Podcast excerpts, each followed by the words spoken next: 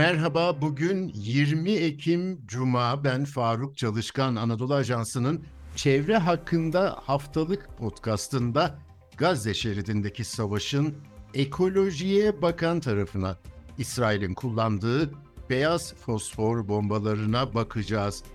Doçent Doktor Muhammed Kahveci'yi Yeşil Hat editörü Hale Aydoğmuş'la ağırlıyoruz. Hocam katıldığınız için çok teşekkür ediyoruz. Önce beyaz fosfor nedir? Bunu e, bir tanımlayarak başlayalım mı? Nasıl bir silaha dönüştürür diye. Ben öncelikle e, böyle bir gündemde beni davet ettiğiniz için çok teşekkür ediyorum. E, oldukça önemli bir e, madde şu an gündemdeki konu gereği. Beyaz fosfor dediğimiz fosfor elementinin üç formundan biri olup sarımsak kokusuna benzer rahatsız edici bir kokusu var. Bağlama kıvamında ve beyaz açı, açık renkli bir kimyasal madde. E, yılda yaklaşık 900 bin ton olarak endüstride kullanılıyor. E, örneğin plastik endüstrisinde, gübrelerde, temizlik endüstrisinde bu beyaz fosfor kullanılarak, e, ham madde olarak kullanılarak bu tür ürünler elde ediliyor. Ancak son dönemde savaşla birlikte gündemimize daha da çok girdi. İsmi beyaz olmasına rağmen ne yazık ki karanlık bir madde. Özellikle havaya bırakıldığı zaman oksijenle yanma tepkimesi vererek önce beyaz bir duman daha sonra da alev oluşturmakta. Ve böylece bir dizi reaksiyonla birlikte yanmaktadır. Bu yanma tepkimesi esnasında ne yazık ki çok yüksek sıcaklıklara ulaşıyor. Metali dahi eritmiyor. Bir sıcaklık olan 800-815 dereceye kadar yükseliyor. Bundan dolayı da fosfor bombası olarak biliniyor kamuoyunda. Yerden yaklaşık böyle 80-150 metre yükseklikte patlatıldığı zaman havadaki oksijenle birlikte reaksiyona giriyor ve yaklaşık 5 ila 30 dönüm arasında bir alanı etkiliyor.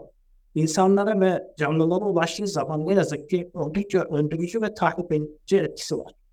Aynı zamanda toprağa ve suya ulaştığı zaman artık yanması duruyor ve beyaz fosfor yanmamış halde suyun altında saatlerce, haftalarca hatta yıllarca bulunabiliyor. Şunu da belirtmek gerekir. Beyaz fosfor dediğimiz şey aslında bir taraftan da çok toksik bir madde. Yani oldukça zehirli bir madde. İnsan vücuduna veya canlılara geldiği zaman çeşitli metabolizma rahatsızlıklarına sebep oluyor. Kalp, karaciğer ve böbrek gibi hayati organlara zarar vererek organ yetmezliğiyle birlikte bazen ölümlere kadar götürebiliyor. Dolayısıyla beyaz fosfor dediğimiz madde aslında oldukça reaktif, havayla birlikte reaksiyona girip yanan ve oldukça yüksek bir sıcaklık oluşturan bir madde. Yasaklanmasının sebebini siz anlattıkça anlıyorum. Herhalde saldıran güç için e, çeşitli avantajlar sunuyor ama hem çevreye hem insana kitle imha silahı işlevi görüyor ekolojiye etkisi konusunda hani haftalarca, yıllarca kalıyor diyorsunuz. Ne tür etkilere yol açıyor? Öncelikle şunu belirtmekte fayda var. Neden yasaklı bir silah? Öncelikle onu söyleyeyim. Çünkü bu tür silahlar e, uluslararası silahlı çatışmalar hukukunda belirtilen en temel ilke olan gereksiz acılara sebebiyet vermeme ilkesine karşılık. Bundan dolayı yasaklı bir madde.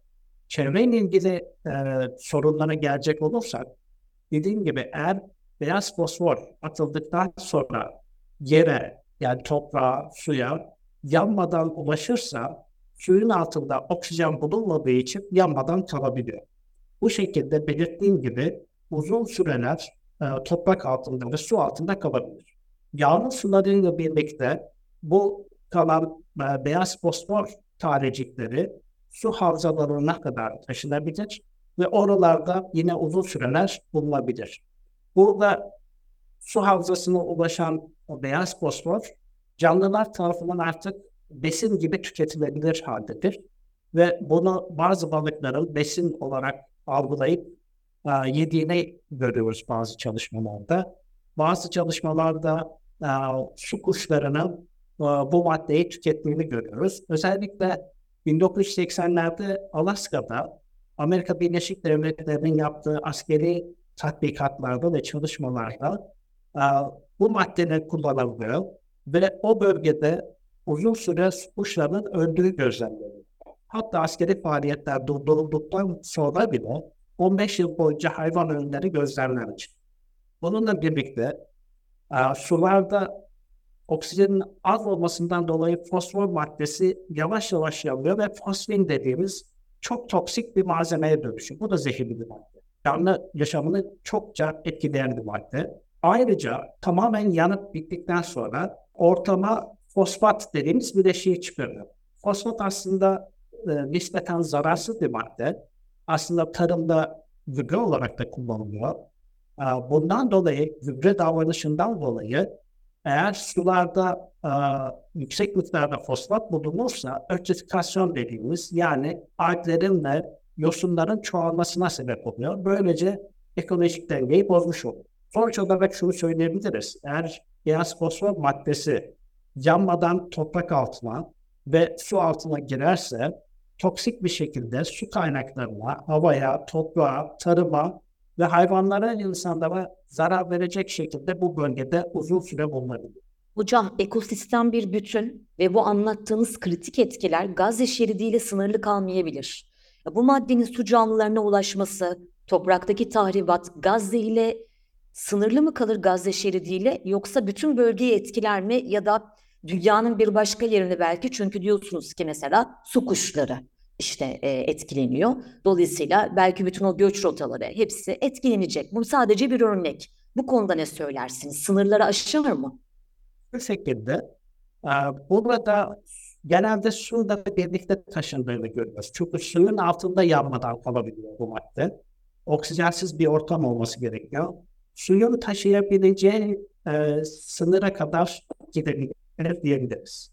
Eğer bir akarsu varsa akarsuyla göllere veya başka su havzalarına, denizlere taşınabilir. Ama bununla ilgili e, bilimsel çalışmalara baktığımız zaman burada bilgimiz biraz sınırlı kalıyor. Çünkü bu madde oldukça toksik ve zararlı bir madde. Dolayısıyla deney yapmak mümkün değil.